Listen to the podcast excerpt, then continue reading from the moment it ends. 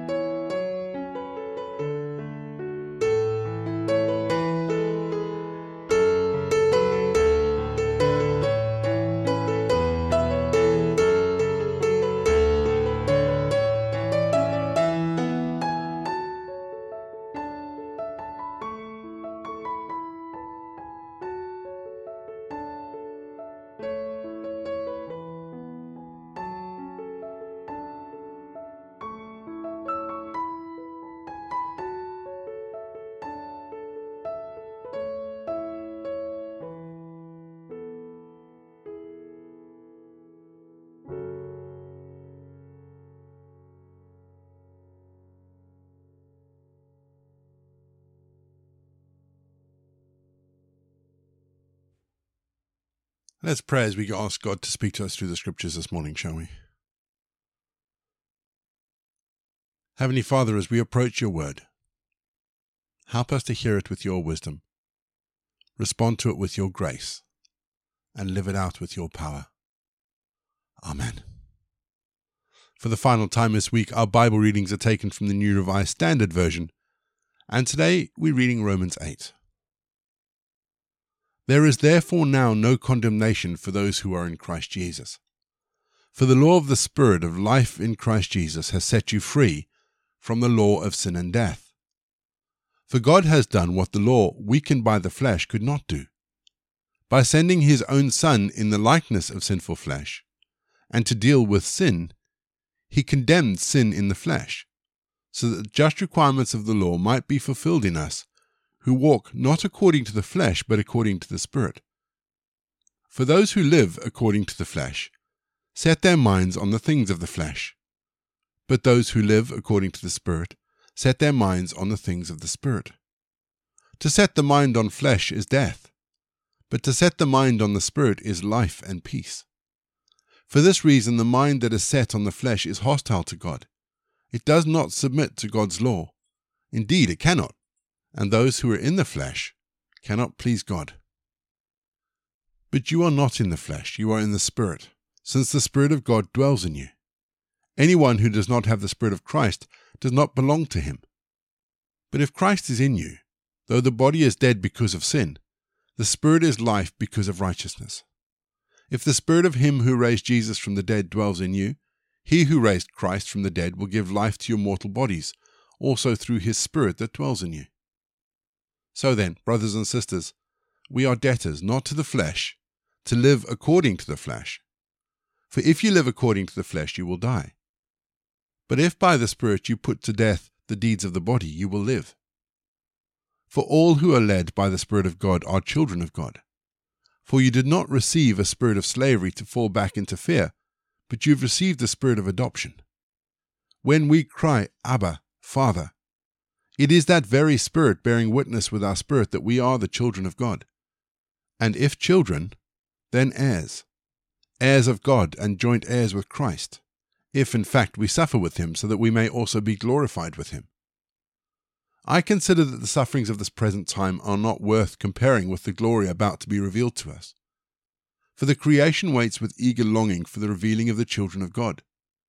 For the creation was subjected to futility, not of its own will, but by the will of the one who subjected it, in hope that the creation itself will be set free from its bondage to decay and will obtain the freedom of the glory of the children of God. We know that the whole creation has been groaning in labor pains until now. And not only the creation, but we ourselves, who have the first fruits of the Spirit, groan inwardly while we wait for adoption, the redemption of our bodies. For in hope we were saved. Now hope that is seen is not hope. For who hopes for what is seen? But if we hope for what we do not see, we wait for it with patience. Likewise, the Spirit helps us in our weakness, for we do not know how to pray as we ought. But that very Spirit intercedes with sighs too deep for words. And God, who searches the heart, knows what is the mind of the Spirit, because the Spirit intercedes for the saints according to the will of God. We know that all things work together for good, for those who love God, who are called according to his purpose. For those whom he foreknew, he also predestined to be conformed to the image of his Son, in order that he might be the firstborn within a large family. And those whom he predestined, he also called. And those whom he called, he also justified. And those whom he justified, he also glorified. What then are we to say about these things? If God is for us, who is against us? He who did not withhold his own Son, but gave him up for all of us, will he not with him also give us everything else? Who will bring any charge against God's elect? It is God who justifies. Who is to condemn? It is Christ Jesus, who died, yes, who was raised, who is at the right hand of God, who indeed intercedes for us. Who will separate us from the love of Christ? Will hardship, or distress, or persecution, or famine, or nakedness, or peril, or sword? As it is written, For your sake we are being killed all day long. We are accounted as sheep to be slaughtered. No, in all these things we are more than conquerors through him who loved us. For I am convinced that neither death, nor life, nor angels, nor rulers, nor things present, nor things to come, nor powers, nor height, nor depth, nor anything in all creation will be able to separate us from the love of God in Christ Jesus our Lord. We're going to have our second piece of music just to give us some time to think about some of those words of Paul that have caught our attention. And then after the music, as always, we're going to pray.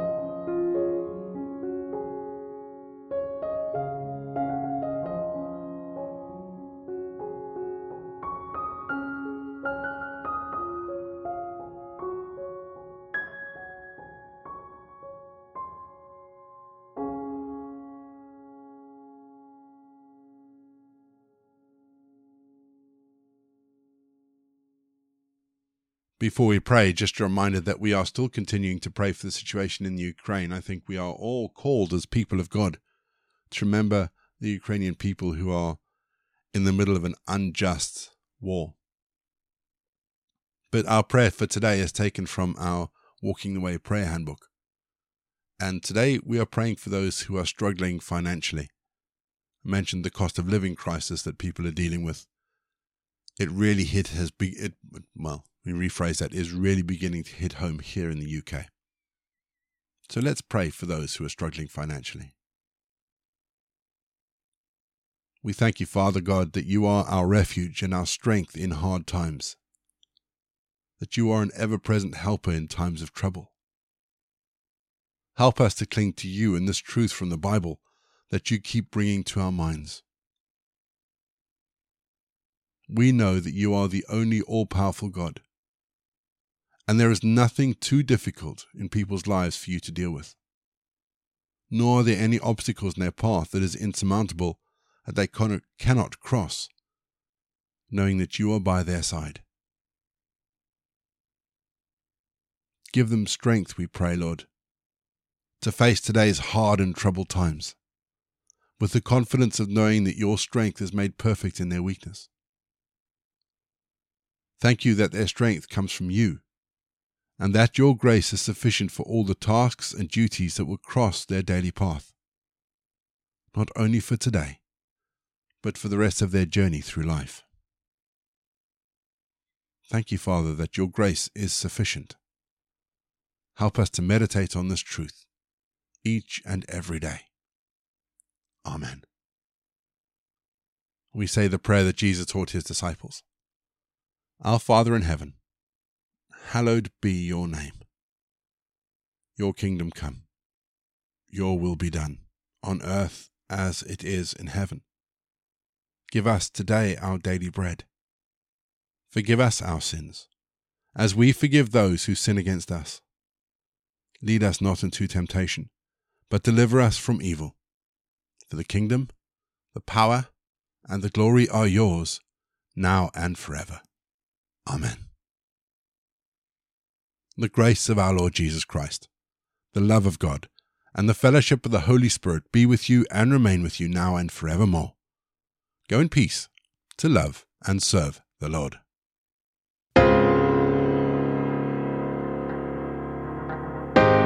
You've been listening to Walking the Way. All the details for today's episodes can be found in the show notes, including the scripture passages and credits for the prayers.